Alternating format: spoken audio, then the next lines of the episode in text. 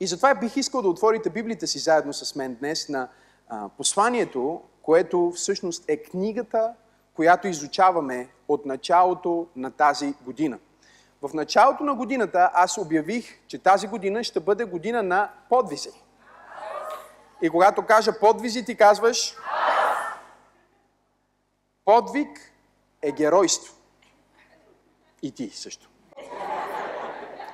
Подвиг е проявление на изумителна храброст и кураж в лицето на трудни обстоятелства, който акт на вяра обаче не е себичен, а е за нещо, което е по-голямо дори от мен самия. И като вярващи хора, ние сме призовани да живеем за нещо много по-голямо от нас самите. За Твореца, за Неговата слава и за Неговото име, но също така от Неговата кауза ние сме изпратени в света да вършим подвизи. И в книгата Даниил се казва, че хората, които познават своя Бог, ще се укрепят и ще вършат подвизи. Подвизи, подвизи. И тази година все още е година на подвизи, така че ако ти си мислиш, о, годината свършва, значи вече свършиха подвизите. Не, до последния ден, на последния час и последната секунда на тази година имаш прозорец на възможност да направиш нещо значимо за Бог. И ако не си бил с нас в началото на годината, когато пророчески говорихме за много от нещата, които се случиха в света, войната в Украйна, икономическата криза, пророчески, ние ги казахме в първите две недели на годината, можеш да влезеш в YouTube канала ни и да се абонираш задължително и да, слу... да слушаш тези послания. Днес искам да отидем в точно тази книга. Книгата Даниил. Това е пророческа книга, която говори изключително много за последните времена, но не само за последните времена, а за неща, които се случват в духовния свят, и как те кореспондират с материалния свят. И един от любимите ми моменти в тази книга се намира в Даниил десета глава. девети стих, където Даниил има едно видение. Той е постил и се е молил в продължение на двадесет и един дни. Всяка година ние започваме с такъв пост. Цялата ни църква и хора от целия свят се включват към нас, за да постим заедно като общност, като вярващи хора за двадесет и един дни. Някои хора вземат пост, който е пълен, без никаква храна, други вземат така наречения Даниилов пост, който идва от началото на книгата Даниил, където ни се казва, че Седрах, Мисах и Авденаго и Даниил не ядяха от месото и не ядяха и не пиеха от виното и не, не приемаха храните на света по това време, а се храниха само с а, растителност, храниха се с плодове и зеленчуци. Така че някои хора постят по този начин, нали? Бихме го нарекли веган диета все едно, но библейската терминология, която ние използваме е Даниилов пост, а други са на пълен пост, който е само на течности в продължение на двадесет и един дни. Едни хора се включват за два дни, други за десет дни, а други за целия период. Аз ви насърчавам като църква отново да се подготвим, да бъдем в двадесет дни, дни, дни на пост и молитва заедно в новата година. Но така или иначе Даниил ние го намираме точно в такъв момент, в който той е търсил Бог и се е молил, за да разбира. Защото за да разбираш живота и това, което се случва в живота ти, не само трябва да четеш книги, трябва и да се молиш. Защото иначе няма да разбереш правилно. Благодаря за това, амин. И дори духовните преживявания, които може да имаш, ако ти нямаш разбиране от Божието Слово и нямаш откровение, ти можеш да имаш преживяване и да не го разбереш правилно. Тук ли сте, хора? Нали? Някой вижда неидентифициран летящ обект и казва, о, това са извънземните. Защо? Защото не е чел Библията. Че има ангели, херовими, серафими и живи същества, демони и паднали ангели, които понякога се материализират.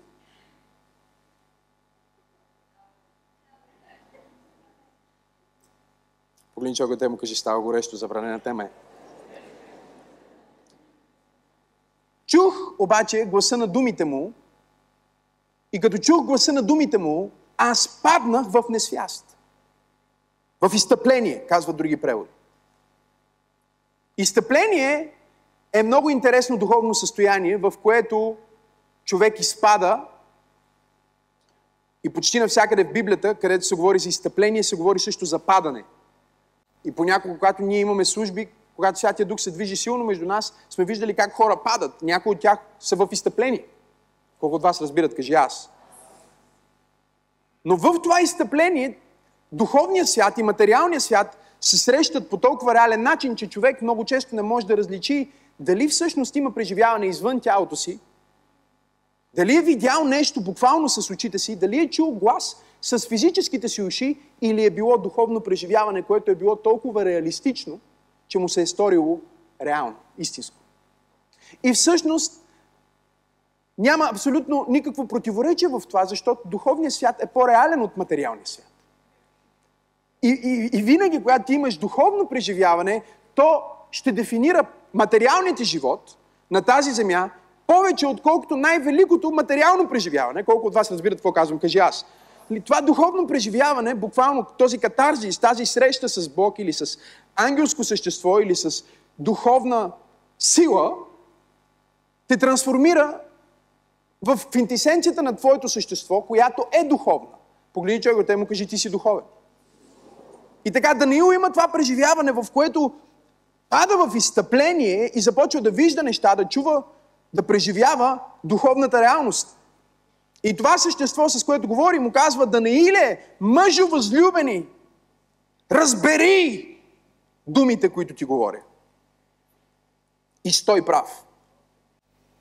Защото при теб съм изпратен сега и когато ми изговори тези думи, аз се изправих разтеперен. Някои преводи казват, думите му ме изправиха. И това не е в проповедта ми днес, но думите, които ще чуеш от Бог, ще те изправят на крака. Ако ти си долу днес, ако ти се чувстваш като че си паднал, слаб, тези думи ще те издигнат сега. Ти ще се изправиш чрез Божието Слово. И вижте какво казва. Аз се изправих разтреперен и тогава ми рече: не бой се, Данаиле, става силно, защото от първия ден, откакто ти преклони сърцето си да разбереш и да смириш себе си пред своя Бог, от първия ден на твоята молитва, първия ден на твоя пост, той му казва: ти се смири, за да разбираш. Аз тогава, кажи от, от първия ден, кажи веднага, когато се моля, Бог чува. И изпраща, кажи го, ангелски същества. Мисля, че усещате на къде почвам да отивам. И вижте какво се случва. Казва: аз дойдох поради думите ти. Думите ти или викат ангели на помощ, или демони в живота ти. Аз дойдох поради думите ти. Още един бонус, погледни човека, той му кажи: внимай, какво говори.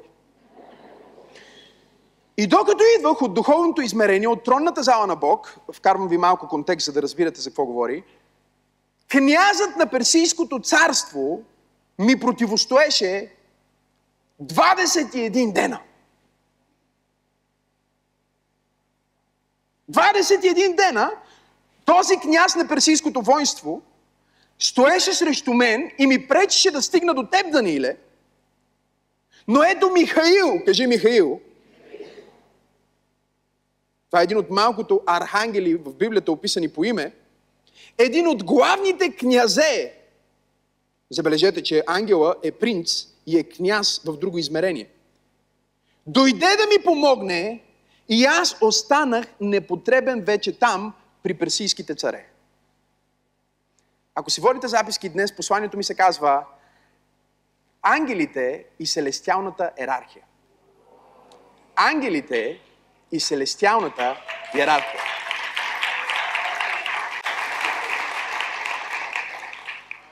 Ако четем Библията си внимателно, ние ще разберем, че само думата ангел, кажи ангел. Не говорим тук за ангели, множествено число. Не говорим за ангелът Господен, който много теолози вярват, че Исус Христос превъплатен в Стария Завет. Нали? Когато четете в Стария Завет ангел Господен е едно, когато четете ангелът Господен, става дума за друг посланник. Тук ли сте, хора? Не говорим за ангели, не говорим за ангелът. Само думата ангел е спомената над триста пъти в Библията. А ангелът като такъв е най-нишето духовно същество в селестиалната иерархия. Знам, че вие си мислите, повечето хора си мислят, че ангелите са едва ли не движещите сили. И много проповедници говорят, колкото и да са малко, нали, стигат до това да говорят за ангели и демони. Общо взето, проповедта на, на проповедника, ангелологията я свеждат до ангелите и демоните. Ангелите и демоните са най-ниското ниво, най- най-малките играчи на духовното поле.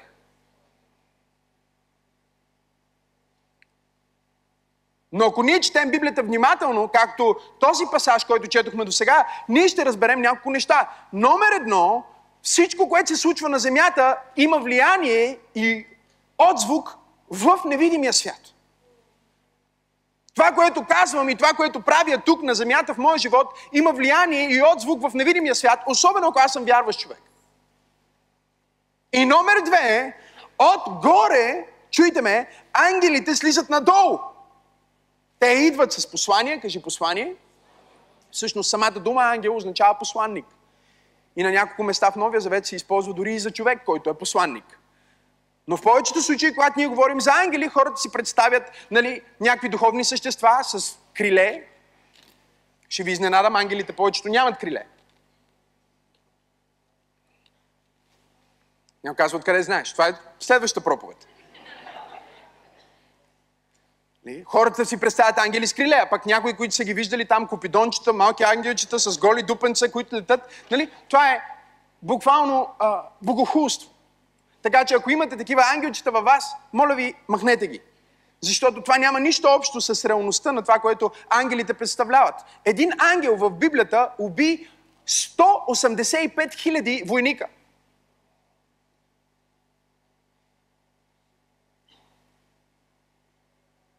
сто осемдесет и пет хиляди войска, човека, един ангел. Ги уби. Така че махнете купидончетата от вас. Ангелите са мощни, ангелите са силни, ангелите са реални духовни същества. И много малко църкви, много малко проповедници говорят за ангелите и заради това, за съжаление, ангелите са повече тема вече в Ню Ейдж, отколкото в църквата. Говорих с една дама и споделях благовестието и тя ми каза, знаеш ли, аз усещам, че имам нужда от Бог. Всяка вечер се моля на ангела на водата, докато се къпа, да му умия от всяка мърсотия. И докато ние не се молим на ангели и не се покланяме на ангели, е изключително важно да разбираме, че нашия материален свят е поставен в контекста на духовен свят и всичко, което се случва в живота ни, е резултат на духовни активности в невидимия свят. И когато ние четем тези пасажи, ние го виждаме толкова ясно, защото ако вие сте ученици на историята и знаете кога е живял Даниил, вие знаете, че всъщност всичко, което той казва, е не само по отношение на нещо, което е война в небесата, но е война, която впоследствие се случила на земята. Той разказва за това, че след принца, след княза на Персия, идва княза на Гърция. И това е историята, това е последователността на историята, човешката история. И Даниил разбира това нещо. Той разбира каква ще бъде новата политическа система, каква ще бъде новата политическа сила, каква ще бъде новата политическа идеология. Той го разбира години преди да се случи, защото е видял, че в небето има битка. Важно е да разбираме духовния свят и да разбираме селестиалната иерархия, както аз я наричам, защото дали го разбираме или не го разбираме, то определя много голяма част от живота ни.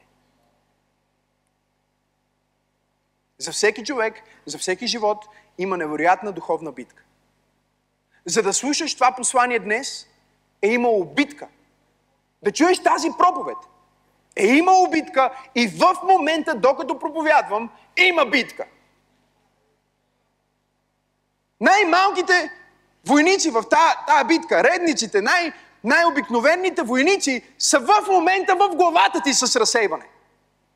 В момента в главата ти с съмнение. В момента в главата ти с а, чувам някакъв звук, а, то до мен е нещо шава много. Нали, неща, които идват за да ти попречат да чуеш това послание, защото това послание ще промени качеството на твоя живот и траекторията на духовната посока на твоето съществуване.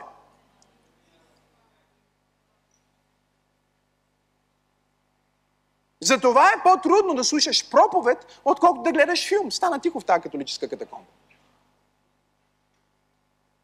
Най-скучният филм е по-лесно да го гледаш, отколкото най-анимирания и интересния проповедник. Колко от вас казват така е?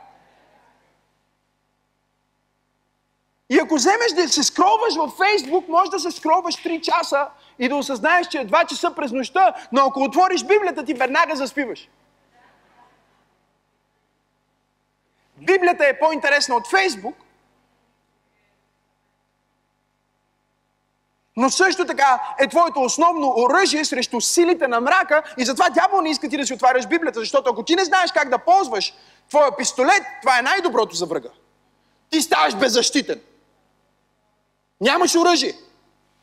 И той може да те ограбва както си иска, може да те измъчва както си иска, може да те тормози както си иска. И когато ние говорим за ангелите, трябва да разбираме, че има нива в духовния свят и според класическата християнска доктрина има три сфери или три хора. Три области в небесата, в които има три нива на духовни същества, които се занимават с три области. Първата област обслужва Бог и Неговия престол.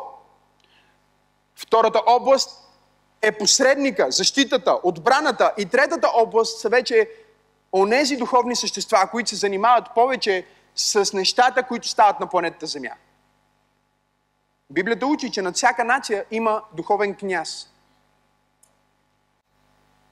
Над всяка столица има духовно същество, което като принц е решило, че тези хора няма да познават Бог. И то работи, за да съсипе живота на вярващите, за да попречи на църквите да растат и за да заблуждава хората в света и да им пречи да прогледнат и да видят истината и спасението и вечен живот. И когато ти си станал християнин, нека да ти кажа това, защото стана много тихо в тази католическа катакомба. Когато ти си станал християнин, ти си станал войник в Божията армия. Дали го осъзнаваш или не, дали го искаш или не, дали го приемаш или не. Ако ти вярваш в Исус, колко от вас вярват в Исус? Ти в момента си облечен с Исус. Ти си облечен с Неговата униформа, с Неговото име, изписано върху тебе и всеки духовен враг в атмосферата на духа те разпознава като страшна заплаха.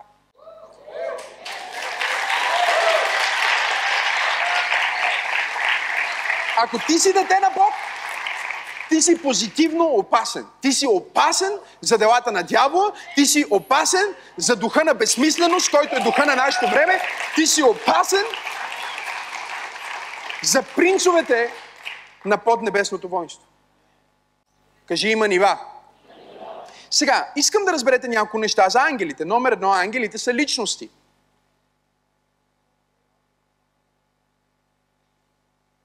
Личност може да бъде дефинирано накратко като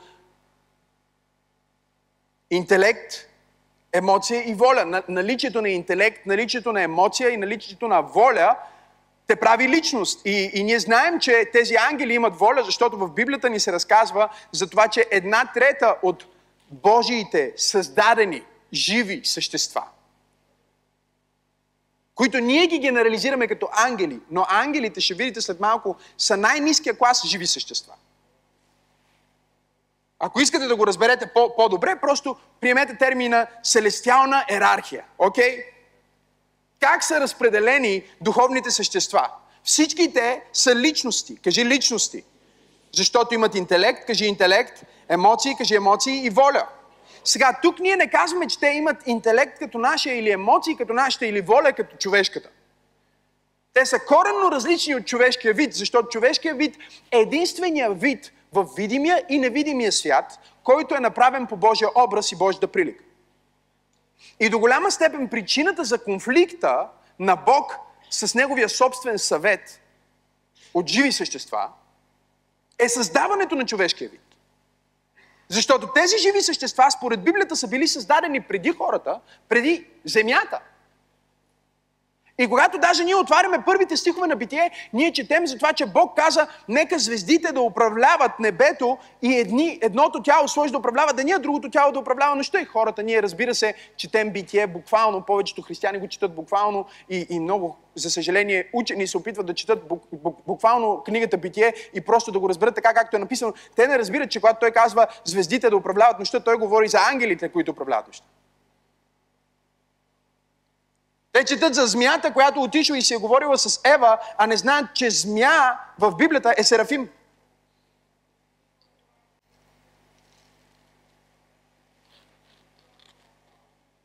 Когато вие четете Библията и казвате, о, змията отиде и говори на Ева, и казвате, чакай малко, защо Ева говори с змия? Нали, знам, че всички проповедници сме използвали тази илюстрация, нали, едва ли не, нещо не е наред, говори с змия. Първо, не дей да си го представяш като змия, такава, каквато виждаш змията днес, защото цялото творение е променено от грехопадението. Ние не знаем как е изглеждала змията преди грехопадението. Тук ли сте, хора? Както не можем и да си направим правилно заключение как са изглеждали Адам и Ева преди грехопадението. Явно са били облечени по някакъв начин, защото бяха голи и не се срамуваха. Но облеклото им не е било земно, е било селестиално. И загубата на това селестиално е оставило вече да разберат, че са голи и са станали само материални. И това е смъртта. Така че когато четеш ти Библията, не дай да спираш просто на първо ниво, какво пише буквално, отиди на следващото ниво и се опитай да разбереш за какво и да реч. Защото змия е Серафим. И Серафимите са едни от най-висшите духовни същества, които са в първата сфера на селестиалната иерархия. Кажи Серафим. Библията ни говори за тях на не малко места. Едно от местата, които аз много харесвам, се намира в Исаия шеста глава. В Исаия шеста глава се разказва за това, че един пророк на име Исаия има видение на небето.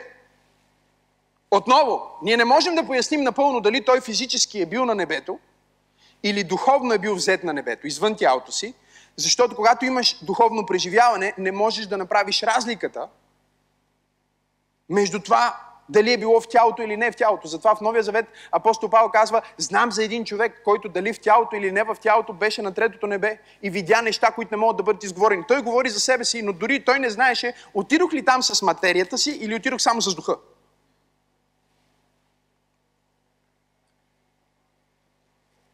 И докато Исаия стои там, той вижда една невероятна картина на поклонение, в която казва, видях серафими. И ако сте виждали, примерно, а, много стари такива а, икони или а, нали, а, християнски мозайки, вие ще видите, че на някои от тези и, и, а, мозайки, на някои от тези картини, серафимите са направени като змии. Приличат на змии, летящи змии.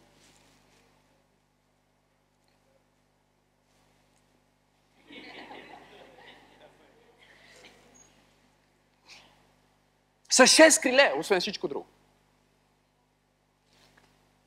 И с две летяха, Библията казва, с две покриваха краката си. Какви крака имат змите, един Господ знае. Такива, които са имали в Едем, когато Бог каза, вече ще се влачиш по корема ти. Явно преди това не се е влачила змията по корема. Не знам дали сте тук или не сте. Схванете това. Всичко, което съществува в материалния свят или във въображението на духовния човек,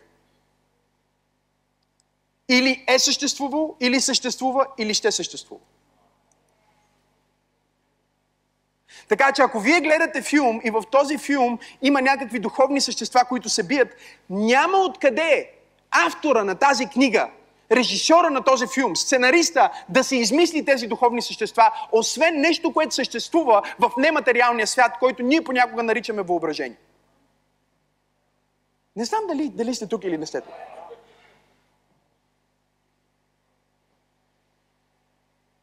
Нали разбирате, че ако вземеме някакъв много стар филм, някои от технологиите, които са презентирани като фентази във филм от осемдесетте години, днес са абсолютно реални. Даже ако вие гледате Джеймс Бонд, първия Джеймс Бонд, тук ли сте, хора, или ви сгубих?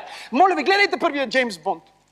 Гледате първия Джеймс Бонд и гледате, той демек има някаква специална технология, с която прави някакви неща. Нали знаете, винаги има специална кола, има химикалка, която е лазер, има всякакви, нали, пръстен, който е вътре, има специално хапче, което... И ти го гледаш това нещо и ако той е достатъчно стар а, а, филма, технологиите, които там се презентират едва ли не като фантастични, които тогава хората са го гледали и са казали, ха-ха, да бе, да, това никога няма да го измислим, в момента изглеждат като играчките на децата ни вкъщи.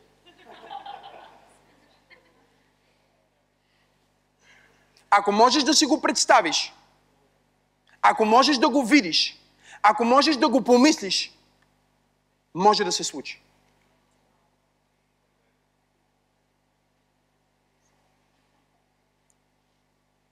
И безброй хора са били убивани, включително от религиозните структури на тяхното време, за твърдения, които днес ние ги смятаме за елементарни.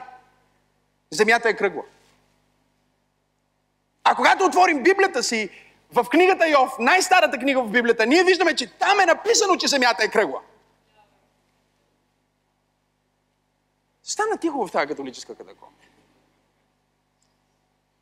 Ние сме поставени, брати и сестри, в материалното проявление на една духовна реалност. И ние като човек, ние като човешки вид, като човешки род, сме Божия духовен агент в материалната вселена. Бог избра нас вместо серафимите, вместо херовимите, вместо престолите, вместо князете, вместо властите, вместо силите. Той каза, ще го направя от кал. И за това една трета от ангелите са се разбунтували против Бог.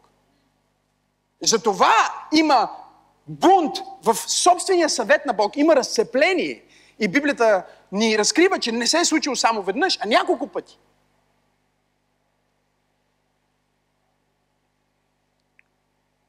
Случи се с...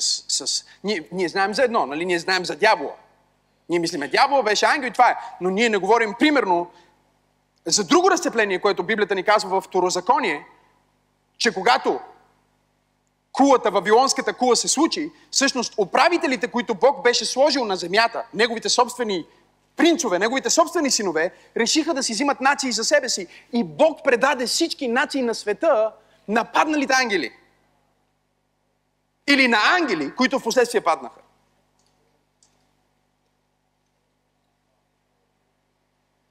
Сега, това, което ви преподавам, някой от вас ви звучи фантастично, да ви кажа ли нещо? Това е обикновена християнска теология. Просто проблема е, че това е станало забранена тема, разбирате ли? Станало е забранена тема, защото всичко духовно, нали, ние трябва да внимаваме сега, да не кажем нещо, което звучи твърде свръхестествено. Някой наскоро ме пита, ти вярваш ли в чудеса? Аз се скъсах от смях. Викам, аз съм християнин. Той вика, да, да, ама вярваш ли в чудеса? Викам, не, ти не чу, аз съм християнин. Ама не, ти вярваш ли в чудеса? Викам, ти, ти не разбираш. Аз съм християнин. Ако ти си християнин, знаеш какво значи това? Ти вярваш, че Бог е създал света. Ти вярваш, че Бог е станал човек и се е въплатил непорочно. Ти вярваш, че е ходил по вода, изцелява е болни. И нещо повече, ти вярваш в неговите думи, които казват, делата, които аз върша, по-големи от тях ще вършите вие. Вярваш ли в чудеса? Не само вярвам в чудеса. Аз знам откъде идват чудесата. Аз знам автора на чудесата. Аз познавам автора на Вселената. Той живее в сърцето.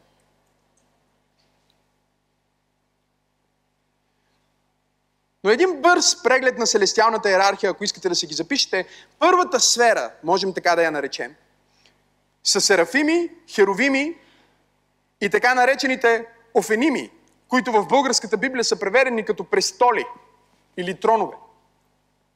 Сега, вие си мислите за тези престоли или тронове като престол или трон, нали? Когато чуем определена дума, ние си представяш нещо, на което сядаш и така нататък. Но Езекиил, когато ги видя тези офеними, те бяха живи. Те имаха, бяха покрити в очи и се движиха на всяка страна. И всяко едно от тези същества, всяко Еди, всеки един от тези видове на духовни същества кореспондира и отговаря за различни неща, които се случват в небето. Херовимите са свързани с носенето на Божия престол. Затова включително в скинията те покриваха умилостивилището, като концепцията е, че над умилостивилището сяда Бог. Затова се нарича седлото на милост. На английски е mercy seat. Бог сяда там, това е Неговия престол. Неговия престол не е съд, не е страх, не е вина. Неговия престол се нарича милост. Добра новина за теб. Но там този престол в духа, в, в, в, в, в, в, в, в духовния свят е носен от същества, наречени херовими. Луцифер беше херовим. А серафимите са първите в тази сфера, защото те са онези, които защитават престола, онези, които гледат престола и онези, които хвалят около престола. Кажи серафими, херовими, офеними. В Езекиил първа глава и в Езекиил десета глава ни се говори за тези колела, които се движат във всяка посока и които са покрити с очи. И те по някакъв начин са обвързани с херовимите, защото заедно с тях те носят Божията слава и Божия престол. Говорихме си за пришествието на нашия Господ и за това, че когато Исус се върне, Той ще дойде с мнозинство ангели. Тук ли сте, хора?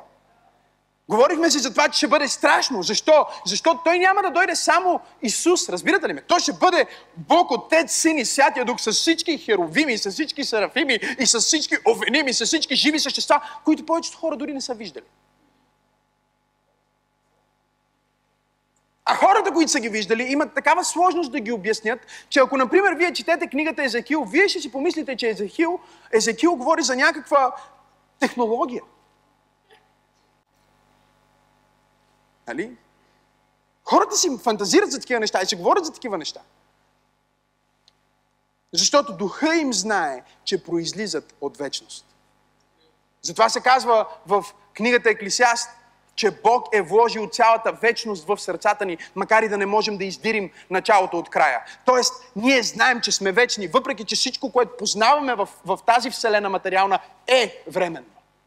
Ние знаем, че всичко свършва и започва да се бави и започва да умира, но духът ни ни подсказва, че ние не сме като всичко друго тук. Ние сме повече от материални, ние сме повече от земни, ние сме също и небесни, защото когато Бог създаде човека от пръста в земята, Той вдъхна в ноздрите му своя собствен дъх и своя собствен живот и човека стана още един дух като Бога. До този момент не е имало дух като Бога. Имало е духове и духовни същества, създадени от Бога, но не е имало друг дух като Бога. Ако се чудиш защо дяволът те мрази и защо има сили на мрака, между другото, другата неделя ще говорим за демони, паднали ангели и духовни проклятия. А, ако се чудиш защо въобще това се случва, ето ти нещо малко, за което да мислиш до другия път. Бог ти даде всичко, за което дявол си е мечтал. Всяко духовно същество, което ние не знаем от колко време, защото искам да разберете това. Бог сам е от вечността към вечността. Той единствен няма начало. Тоест, ангелите оперират в вечността, но те не са от вечността. Те са имали определен момент в вечността, когато Бог е решил да ги създаде. Не знам дали разбирате или, или ви изгуби. Така че, когато вие си мислите за ангели и духовни същества, нали, някои хора си мислят, че едва ли не, те са като Бог. Не, ти си повече като Бог, отколкото ангелите. Те са в момента, чисто позиционално, фактически, по-близо до Божия престол, защото те са в тази сфера на обслужване на Неговото присъствие. Но Той каза, аз пък ще взема моето присъствие посредством Святия Дух на Дани на Петдесетница и ще го вкарам вътре в теб. И от деня, в който Божия Дух живее вътре в теб, Библията ни казва в посланието до евреите, че вече ангелите са станали твои служители. Или Божиите служители, които работят с теб.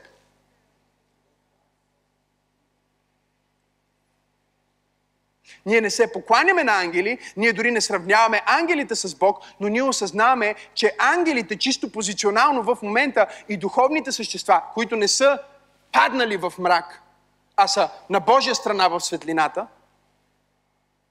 са на наша страна. И когато ние се молим, те ни чуват. И когато ние кажем, Боже, моля те за чудо, Бог изпраща ангел. Когато ние се молим и казваме, Боже, моля те да спасиш този човек, Бог изпраща ангел. Когато колата е на път да те блъсне и да отнеме живот ти, Бог изпраща ангел.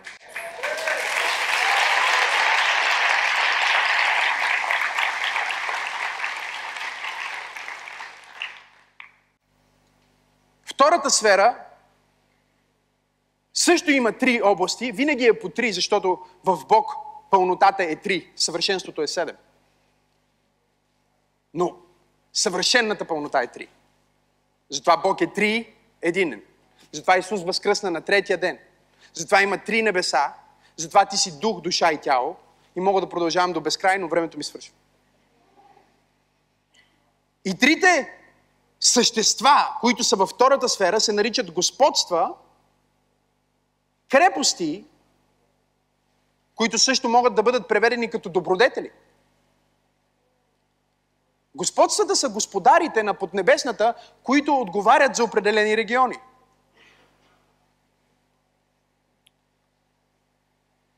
Ако някога някой ви пита за другите богове, много е лесен християнския отговор за това, кои са другите богове. Другите богове са Божиите синове, на които Бог повери нациите. Те са началствата на нациите, които отиват обаче при нациите и се представят за Бог.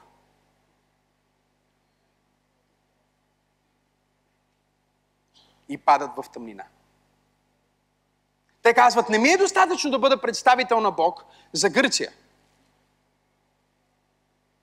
Аз ще кажа на гърците, че съм Бог. Защото съм славен, защото имам свръхестествена сила и ще се представям за Зевс.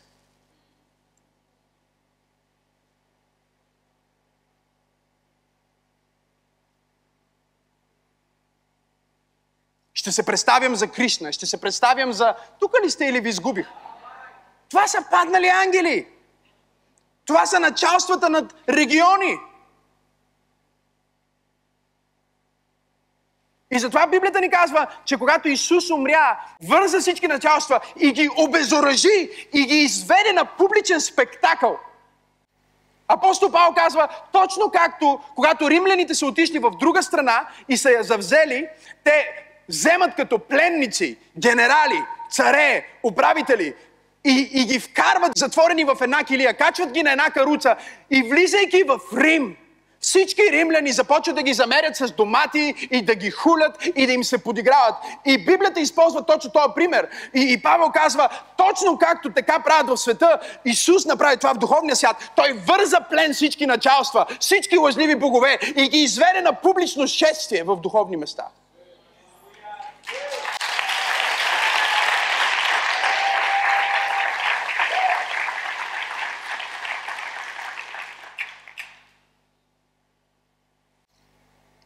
Той ги обезоръжи. Знаеш ли какво значи това?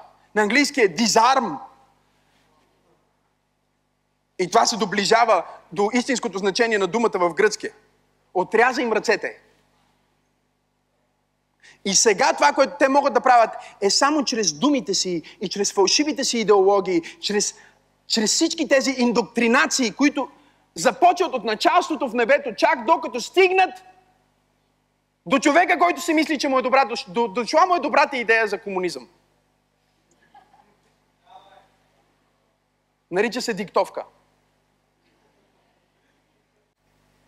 Когато някой ми каже, вау, каква невероятна проповед, какво невероятно четиво, какво некъв невероятен текст. И аз винаги казвам, не се притеснявай, това е само диктовка. Някой диктува и аз записвам, така че брилянтен е онзи, който го е измислил, а не аз. Аз съм само, чуй, материалният представител на духовното. Какво направи дявола? Нека да ви обясня какво е направил дявола и какво са направили падналите ангели. Те са взели целият модел на сфери от Бог и начина, по който Бог иска да изкупи света и да общува с човека, и по същия модел те работят срещу човека. И затова в Ефесяни шеста глава, когато се говори за престоли и за началства и за, за власти, апостол Павел не говори за ангелите, а говори за владетелите на тъмнината. С други думи, точно както има началства и власти, които са от Бог, има началства и власти и сили, които са от тъмнината. И той казва, нашата борба не е срещу плът и кръв, а срещу духовните началства и власти, срещу господарите на тъмнината в небесни места. Докато стигне до човека, който ти си мислиш, че е твой хейтър, има три демона, две-три началства, пет-шест господаря, ехе, които него го контролират. Той е просто куко на конци. И затова ние не мразим хората. Затова ние можем да обичаме и врага си, защото знаем, че зад материалния враг има духовен такъв. Зад убиеца има дух на убийство, и зад лъжеца има дух на лъжа, и зад самоубиеца има дух на самоубийство, и зад прелюбодееца има дух на поход. И само когато ние разбираме, че нещата, които ние срещаме, и дори мислите, които идват срещу нас, имат духовен происход, ние ще можем да ударим обратно и да се защитим чрез Божията сила. О, ако ръкопляскаш, ръкопляскайте, че това е изумително. Господства, кажи господства, крепости. Крепости, между другото, също може да бъде преведено като добродетели. Това са ангелите, които управляват стихии, ангелите, които управляват изцелението. Например, в Йоан пета глава ние знаем за един ангел, който слиза, за да раздвижи водата, и всеки, който влезне във водата, се изцелява. Има ангели на ресурси, има ангели на, на, на, на изцеление, има ангели на чудеса, има ангели, които са изпратени и като посланници. Но зависи кой клас са. Третата сфера се занимават само с небето, втората сфера от време на време се включват в земята. Казва, от време на време водата се раздвижваше.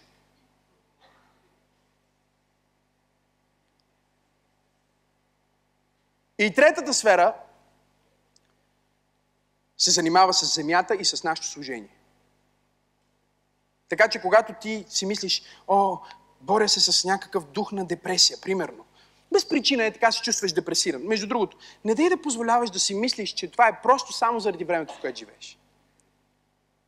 Не дай да си мислиш, че е просто заради социалните мрежи. Не дай да си мислиш, че е просто защото си ял нещо кофти вчера. Всичко това има значение. Ходи на фитнес, тренирай, нали? Прави всички физически неща. Но когато ти идват мисли, които са необясними, емоции, чието произход ти не можеш дори да си обясниш защо се събуждаш и си мислиш за самоубийство. Знай, че има дух, който идва срещу теб.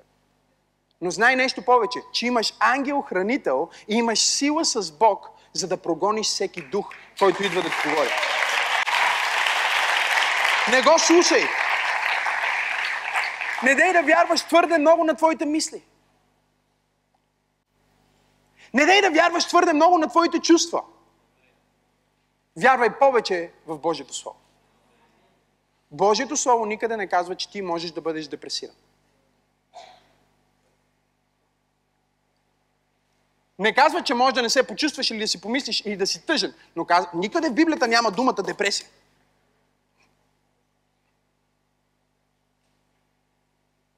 Така че когато депресията идва върху теб, вместо само да се чудиш какво да направиш, с кой да говориш, какъв филм да гледаш, как да се разсееш, вземи Божието Слово и кажи, Бог ми е дал дух на радост, Бог ми е дал дух на мир, Бог ми е дал дух на себе контрол.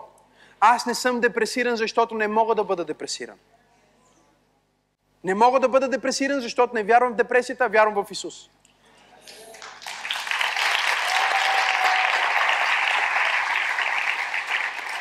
Разбира се, че някой сега ще каже, о, ти, ти ги правиш нещата, за да звучат твърде семпли. Депресията също е клинично състояние. Да, но когато не е? В повечето случаи не е. И пак хората са депресирани. И до голяма степен хората днес са депресирани, защото имат дух на депресия, който е изпратен в света. Дух на безизходица. Стоиш в хубавата ти къща, тук що си изкъпал с топла вода, закусил си, гледаш в телевизор, който преди сто години хората не са си представили, че може да има такава плазма. И ти стоиш и цъкаш на каналите и казваш, много съм депресиран. Не, не си депресиран. Дявол е изпратил дух на депресия срещу тебе и ти трябва да се изправиш и да кажеш, не, не, не, не, в името на Исус Бог е обезоръжил врага, аз имам сила с Бог и аз хода в божествена радост. О, аз бих се радвал, ако бях от другата страна. Бих пляскал, ако бях на твое място. И разбира се, че ще има някой, който ще напише, о, това звучи твърде просто. Нали? Както някой каза, за когато говорих за това как да забогатееш, миналата неделя някой ми каза, това е твърде просто. Аз му казах, не, ти си прост. Защото аз имам много повече пари от теб и аз ти казвам как да го направиш. Но егото ти те кара да стоиш в мизерия.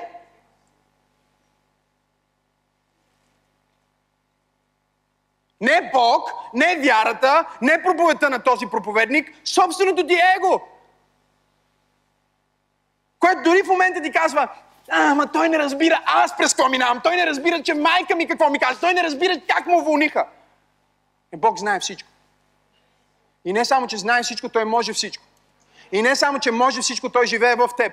И той ти е дал сила и власт на цялата сила на врага. Така че в името на Исус, всеки невидим враг да ти се покори. Всеки невидим враг. Халелуя! Всеки невидим враг.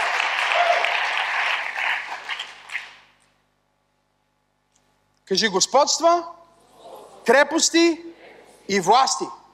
Властите са сили също. Други, друг начин да преведем е сили, власти. Това са тези военни ангели, които Бог изпраща. Които воюват за теб. Които ако дявола изпрати легион демони срещу тебе, един ангел може да ги порази. Ако изпратиш сто осемдесет и пет хилядна демонична войска срещу тебе, не са нужни дори пет такива. Има нужда от само един такъв ангел на силите. Ангела, който се яви на Даниил, му казва, когато Михаил дойде, аз станах непотребен в войната с персийските царе. Станах непотребен, защото само един Михаил, халелуя на Бога, само един ангел е достатъчен да разпръсне всички демони, които идват срещу теб тази седмица. Нека Бог да изпрати ангелите си върху тебе. Нека Бог да изпрати божествена защита за тебе. Нека Бог да прати ангелите си с децата ти, когато отиват на училище, когато ти не ги пазиш, за да бъдат защитени.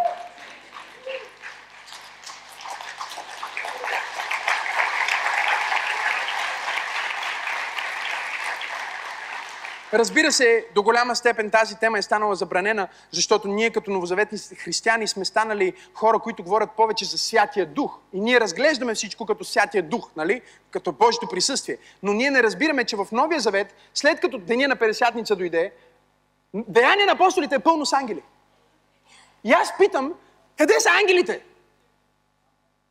В момента! Ами... Те са тук. Обаче проблема с духовните неща е, че всичко, за което нямаш откровение, не може да получи проявление в твоя живот. Не защото не е реално, а защото ти не го очакваш. Не си изцелен, не защото не е реално изцелението, защото не го очакваш. Не си видял ангел, не защото не е реално, защото не го очакваш. И защото Бог знае, че ще се изплашиш много. Както всеки нормален човек, когато за първи път види ангел. Не казва, искам да ми се яви ангел. Ние не се молим да ни се яват ангели и ние не търсим ангелите да ни се яват, защото се яви Божия син и той живее в нас. Но ние не отричаме тяхното съществуване. Напротив, ние сме в съзнание за това, че всеки християнин има поне един ангел-охранител.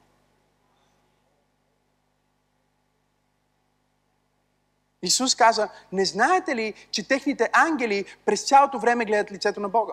Четях този стих един ден и си казвам, чакай малко, защо гледат лицето на Бога? Не трябва ли да гледат в мен? Нали? Все едно, ако е мой охранител, той, мой охранител, моят охранител трябва да гледа мен, нали? Ако някой в момента ме пази, той трябва да гледа мен, не трябва да гледа лицето на Бога.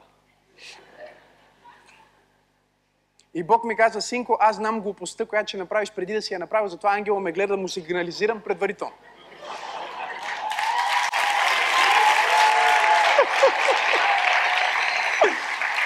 О, някой от вас един ангел не ви стига, казвам. И третата сфера, където вече намираме ангелите, са началства, кажи началства,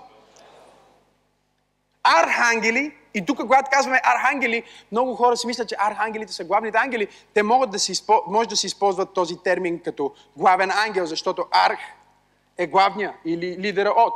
Но архангелите са в третата сфера. Те работят тук с нас и за нас. И ангелите, за които казахме Матей осемнадесета глава, десети стих. И Евреи, първа глава, четиринадесети стих, където се казва не спирайте да се събирате. Нещо изумително, което Библията казва е бъдете гостоприемни. Ние имаме групи всяка седмица, хората. Ние насречаваме църквата ни да бъдем гостоприемни. Ние с пасторите сме гостоприемни. Няма седмица в нашия живот, в която не сме имали гости, от как сме женени. Сигурно само като сме на меден месец или някакво пътуване, но ако сме си вкъщи, ние винаги имаме гости. Защото най-благословеното нещо е да отвориш дома си за вярващи хора да общувате заедно. Абсолютно. Но казва, бъдете гостоприемни, защото някой от вас в гостоприемството си, без да знаете, сте приели ангели. Тоест, това, което ние наричаме ангели от третата сфера, те са вече онези ангели, които толкова много приличат на хора, че дори не можеш да ги различиш.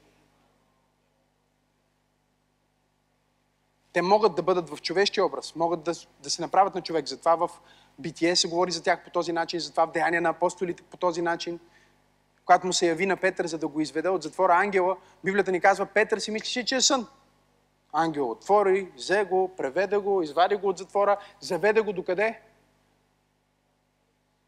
Не го заведе на небето. Къде го заведе? Знаете ли? Чели сте Библията? Там, където беше събрана църквата. Ангелите са тук сега. Ангелите идват в събранието. Знаете ли защо? Защото макар и да са същества с изключителен интелект и да знаят много, те не знаят всичко. Най-вече това, което ангелите не знаят, е как така Бог работи с нас. Ако ти беше ангел и ти ще да се шокираш, е? Защо Бог работи с тях? Защо Бог ги обича толкова много? Как така ние от вечността сме с Него и не живее в нас? А тези създадени от као хорица, в тях Бог обитава. И казва, че те идват и надничат в нашите богослужения. И хвалят Бог, когато ние хвалим Бог. И слушат проповедите.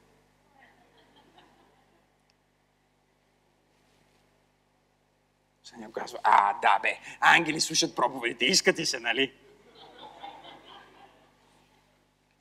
Виж го какъв е егоманяк, не му стига, че хиляди хора слушат проповедите, му иска и ангели да слушат проповедите. Първо Петро, първо глава дванайсети стих казва,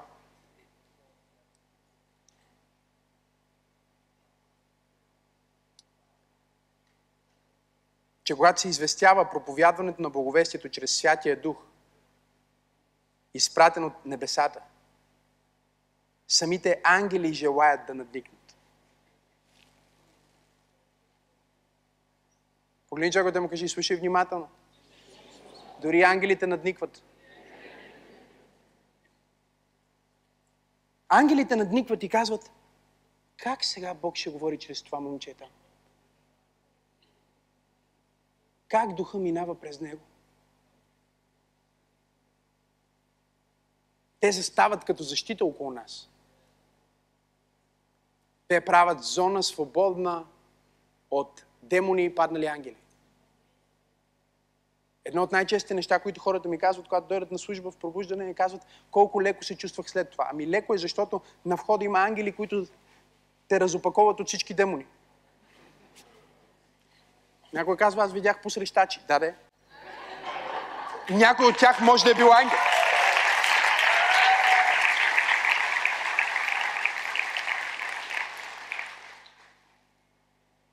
Кажи, ангелите са умни, но не са всезнаещи. Както и падналите ангели, нали? Много често ме питат, добре, врачките откъде знаят какво ще стане? Ами, консултантите им следят човешкия род още от преди човешкия род да знае, че има ангели. Те бяха там, когато Бог сътвори материалната вселена и те знаят как работи. И затова всяка древна традиция ни разказва за боговете им, които са ги научили на това, кои билки са лечебни. Стана тихо в тази католическа катакомба. Защо? Защото знаят, те са били там. Библията казва, когато Божите ангели се радваха, когато звездите пееха. Звездите са Божите ангели. Когато Бог създаваше света и когато казваше на един ангел, ти ще си ангела на гравитацията, ти ще си ангела, който отговаря за луната.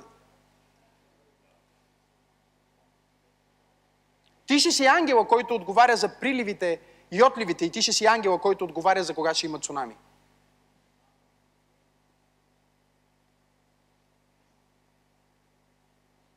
От втората сфера.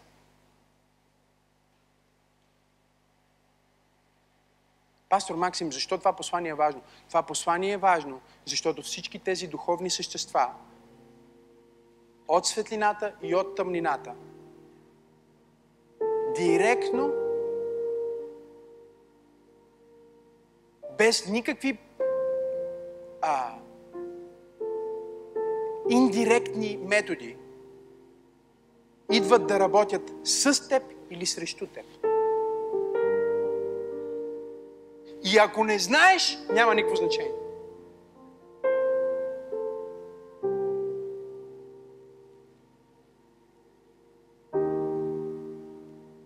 Баба ми ми разказваше преди толкова много години, бил съм дете, някъде била и почнала някаква престрелка. А тя преди това видяла някакви камери, нещо, и тя си мисляла, снимат някакъв филм. После разбрала, че е била истинска престрелка.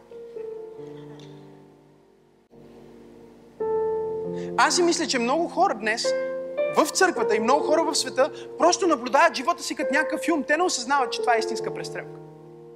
Те не осъзнават, че това не е репетиция. Те не осъзнават, че дали ти ще се покориш на Бог, ще определи живота на още хиляди хора, които живеят в твоето време и които ще живеят в бъдещето.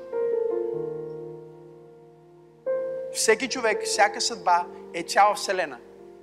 И затова ангелите и демоните, затова силите на тъмнината и силите на светлината през цялото време са в противоречие за хората.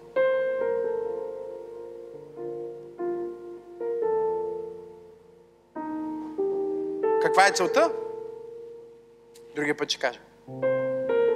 Какъв е произхода на, на, на злото? Другия път ще кажа.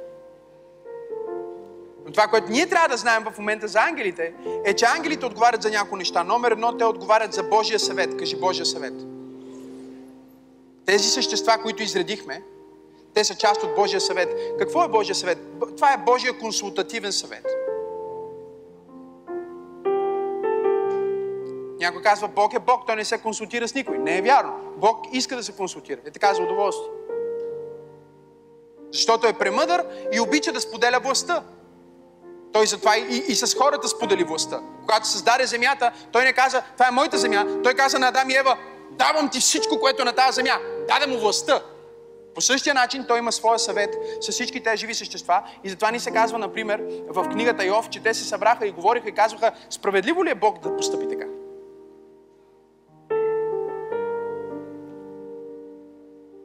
А пък когато един пророк Михаил се изправи да каже едно видение, което имал, каза, аз бях на небето в Божия съвет и Бог каза, кой да изпратим в устата на пророците, за да заблуди този цар, защото искам да умре. И един дух излезна пред Бог и каза, аз ще бъда лъжлив дух в устата на всички пророци. И Бог каза, иди. Някой казва, защо е има лъжлив дух в Божия съвет?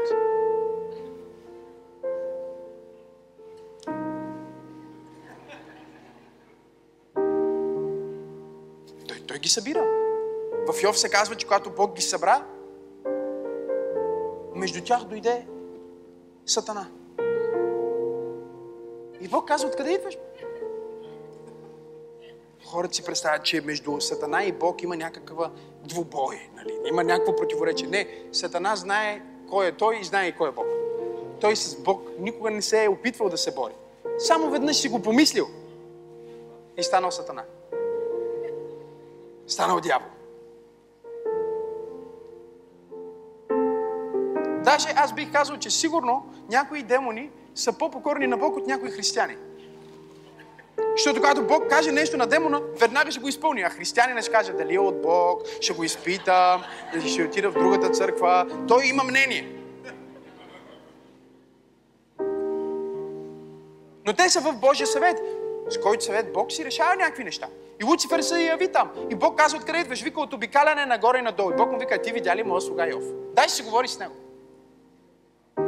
Той казва, да, видях, ма видях, че той е много добре финансово, видях, че е много добре, ти така, като си го благословил, как няма да е твой слуга? Я му вземи всичко да видим дали ще е твой слуга.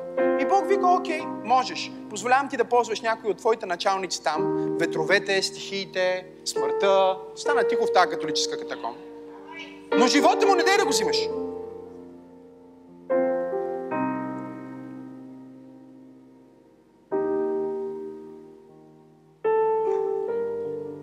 ангелите са в Божия съвет. Ангелите комуникират и изпълняват Божията воля.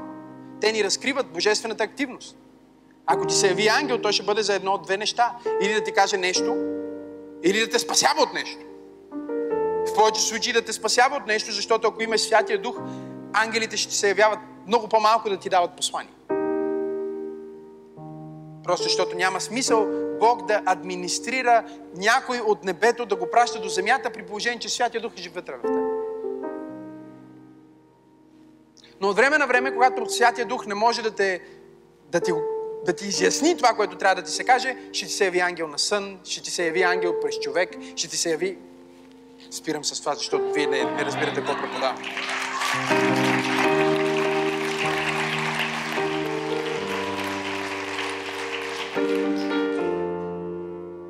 Те асистират в управлението на целия свят. С това в Библията се наричат богове с малко Б. И Бог каза на Израел: не бъдете като другите народи, които се покланят на фалшиви богове. Разбирате ли какво е фалшив Бог? Бог го е пратил там да бъде временен настойник. Той е казал: аз съм вашия Бог. Бог казва: окей. И след това казва: остави народите, за да направи разлика и да се види каква е разликата между Израел, на които Бог е Бог. На един народ и всички други народи, които имат своите богове. Затова, когато Исус умря и възкръсна, това беше единствения път да дойде деня на Петдесятница, където Бог каза: сега идете при всички народи и при цялото творение, защото вие сте призовката и вие сте обявата. Вие трябва да прокламирате благовестието на началството над България, че вече ти не управляваш тук. Исус Христос управлява тук, чрез своята църква. Аз съм тук да дам на дявола призовка.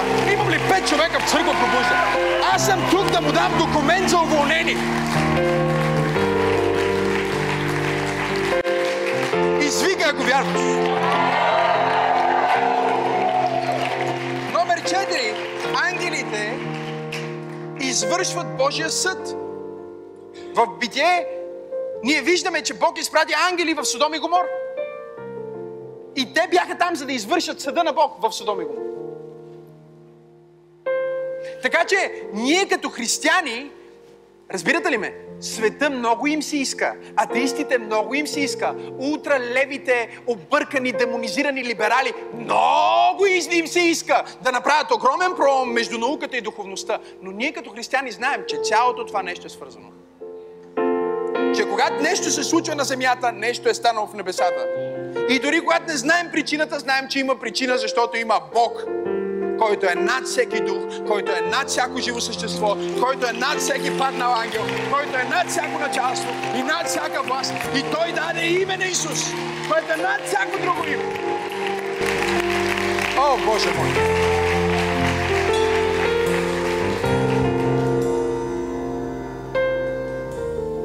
Знаете ли кое е любимото нещо обаче на всички тези живи същества, което правят? Номер пет.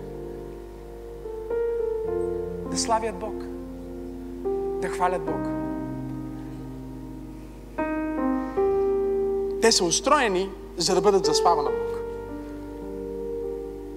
И за това в книгата Евреи отново се казва: когато вие сте отишли на църква, вие не сте отишли просто на някакъв хълм. Вие не сте на планината Синай, вие не сте в Стария Завет. Казва, вие сте на духовната планина, наречена Сион, между безброй ангели.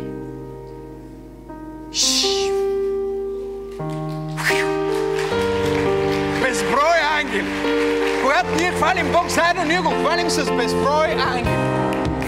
И казва, с духовете на оправдани светии, от облака на свидетелите, всички вярващи хора, които са отишли от земята на небето, които а, а, а, са починали в Христос и те са сега на, на небето, те също са от облака на свидетелите. И докато ние си пеем тук, напълно съм разкрит, няма място между теб и мен. И те си пеят с ангелите. Напълно съм разкрит, няма място между теб и мен. И тъмнината се цепи над София. Мрака бяга от България. Божието слово се прокламира.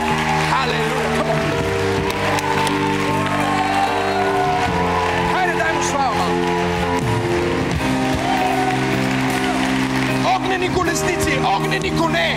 Уху!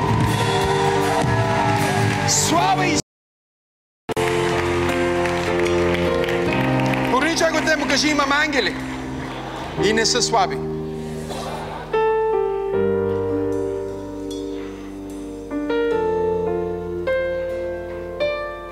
Ефесяни шеста глава дванайсети стих казва: защото нашата борба не е срещу плът и кръв, а срещу началствата, срещу властите, срещу всесветските управители на тъмнината и срещу духовните сили, на които Исус дойде да каже край, а те все още се опитват да доминират над атмосферата и идеологиите на земята. На нечестието, което не е просто в парламента, преди да е в парламента, е в небесни места. И казва, затова вземете Божието всеоръжие, за да можете да противостоите в злия ден и като надвиете на всичко, да устоите. Как да го направим, пасторе? Три неща. Казва и молете се в духа. Номер едно. Няма нужда да го измисляме, то е написано как да биеш дявола по главата всеки ден, всяка вечер, във всяко изпитание и във всяка трудност. Написано. Как? Как да изпратиш ангели всеки ден? Написано ти е. Казва, молете се в духа. Осъзнавайки, че се борите срещу невидим враг, молете се. И след това продължава и казва, неуморно, постоянно се молете за всички светии. Погледни, че бъди със светиите. Кажи му, бъди със светиите. Има хора днес, гледат онлайн, те не са в църквата, те не разбират, че един гони само хиляда, а двама гонят десет хиляди, а четиристотин в театро, Боже мой, не знам. Има синергия, има енергия, има ангели на това нещо. Халелуя.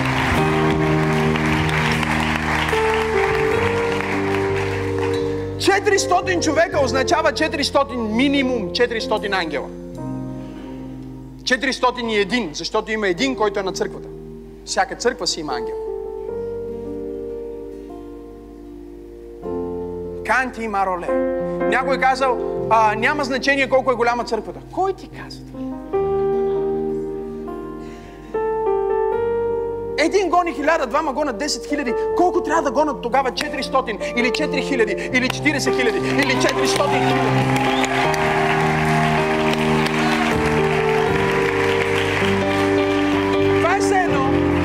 Имаме християни днес. Те казват, можеш ли да бъдеш християнин без да бъдеш част от църквата? Това е седно да кажеш, можеш ли да бъдеш военен без да бъдеш във войската? Можеш? Отивай директно сам.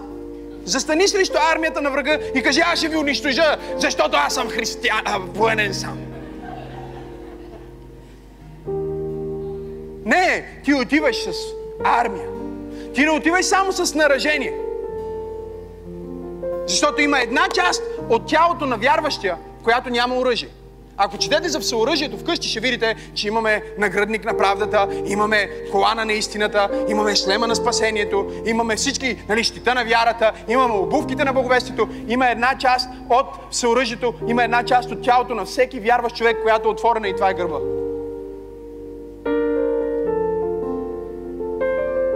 На гърба Бог не сложи никаква защита. На главата сложи, на гърдите сложи, на колана сложи, на обувките сложи, на ръцете даде меч, даде щит, но никой не може да ти пази гърба, защото Бог никога не е предвидил ти да бъдеш сам. Твоето семейство не е само, ти не си сам. Ти си част от най-великата духовна армия, някога съществувала на тази планета, църквата на живия Бог!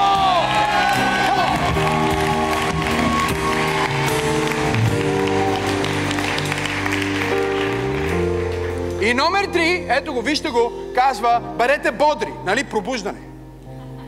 Това не е номер три, но е вътре, ще си го прочетете вкъщи.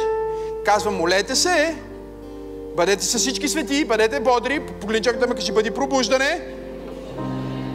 И след това Павел казва най-изумителното нещо, той казва, и молете се за мен. Чуйте, молете се за мен.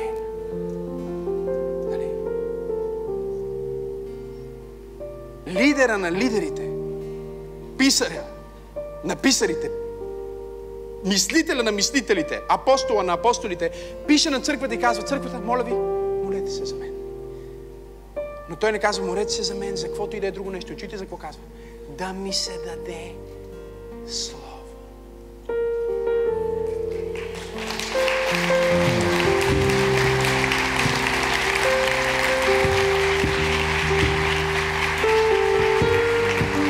И знаеш как ще биеш дявола? Като ти се даде слово. Забележете, той има словото, той познава словото, но той не казва слово да му се даде. Като слово, защото какво да ти дам, Библия ли? Това е важно, да четеш Библията, да имаш Библията. Той казва да ми се даде слово, да ми се даде сега слово. Тази неделя знаеш какво ти се, ти се даде? Да. Знаеш ли какво ми се даде да ти дам? Това е което ти давам. Аз ти давам слово. И с това слово ти ще хванеш дявола, който идва срещу теб, цаца. И ще го биеш. Ей, така. Така.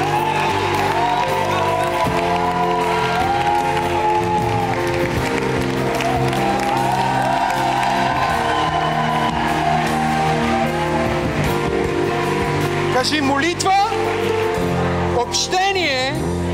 Забележете, не какво да е общение, общението на светиите. Другия път ще ви покажа, че за всеки човек има дух.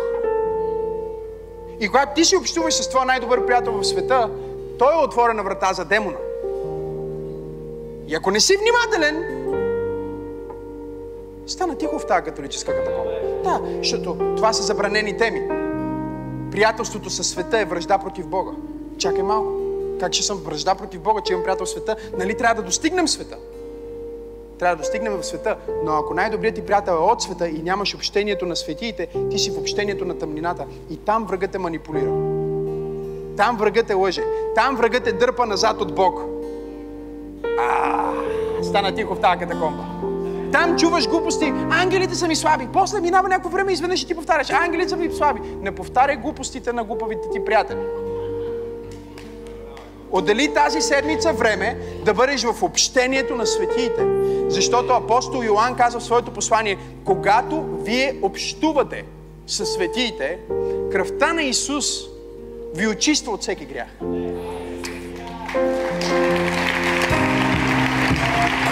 Чуй! Греха е основната врата на началствата, властите и силите на тъмнината. Те са като силите на тъмнината, за които знаем, които работят чрез изнудване и обвинение и съдене. Другия път ще ви кажа как работи дявола, какъв е произхода на злото, какво всъщност представляват демоните. Но това, което трябва да разберете сега, тръгвайки си от тук, е, че тази седмица ти имаш нужда да общуваш, да пиеш кафе, да отидеш на гости, да отидеш на група, да прекараш време с светия. Защото докато прекарваш време с този светия, кръвта на Исус ви умива и двамата. Очиства от всеки грях. Очиства. Не можеш да бъдеш извън общение и да бъдеш праведен.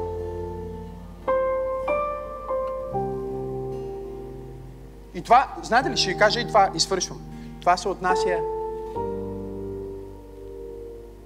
много за тези от вас, които са лидери също. Защото когато ти си ръководител, ти си мислиш, хората, които аз ръководя, те имат нужда от общение. Не, ти имаш нужда от общение. Всеки християнин има, аз имам нужда от общение. Всеки християнин, апостол Павел имаше нужда от общение. Всеки християнин има нужда от общение, защото докато общуваме, не по-духовния ни очиства. Затова в групите ние имаме общение.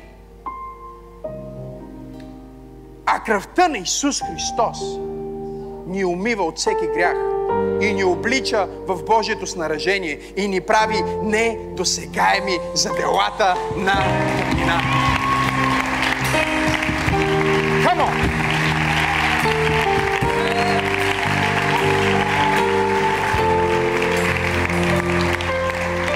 Затвори очи и наведи глава, където и да си в тази зала. Всички сме изправени.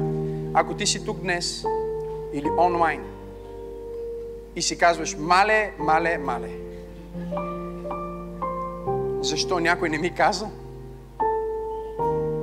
Знаете ли, много хора в света, които не вярват в Бог, знаят за тези неща. Те не искат тази проповед да се проповядва. Те не искат това, което правиме да се случва, защото тези, които контролират света, видимите началници, защото Библията има две, има модел, ще го покажа другия път, но това е модела на човеко-ангелските отношения. За всеки голям лидер в света днес, инфлуенсър, който е с много голямо влияние, има началник, духовен инфлуенсър, който му казва какво да прави. И в много, на ниските нива е несъзнателно, на високите нива е в пълно съзнание. Затова работят закони срещу църквата, затова работят закони срещу семейството, затова работят закони да останеш беден. Затова плащат на хора да пишат против проповедници, големи проповедници в света, които ние работиме да пробудиме хората, че могат да бъдат свободни и богати, обаче шефовете отгоре не искат хората да бъдат свободни и богати. И в някои случаи дори се стига до затвор, стига се до смърт, стига се до изчезване. В някои държави. Не кажеш, а в съвременния свят не се случва. Не бе, по време на COVID арестуваха проповедници, които отказаха да спрат да проповядват. Един мой приятел беше в затвора и получиха над хиляда, той получи над хиляда заплахи за живота си, защото медиите по време на COVID се обърнаха срещу него, проповедник. И хората в паниката си, демоните тръгнаха срещу него от всякъде. Това, което правим в момента, това, което правим, е отваряне на очите. Защото ако аз ти отворя очите днес и ти си свободен от матрицата, ти ще живееш смислен и свободен живот.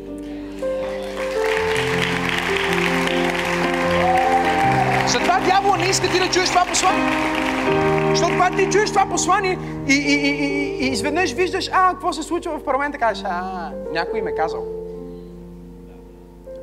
И на ниско ниво хората казват, о, тези са русофили, тези са русофоби, тези са ангелофили, тези са американофоби, тези са... Те ги разделят на световни сили, които са явни. Не знаят, че за всяка явна световна сила има духовна световна сила. Духовна.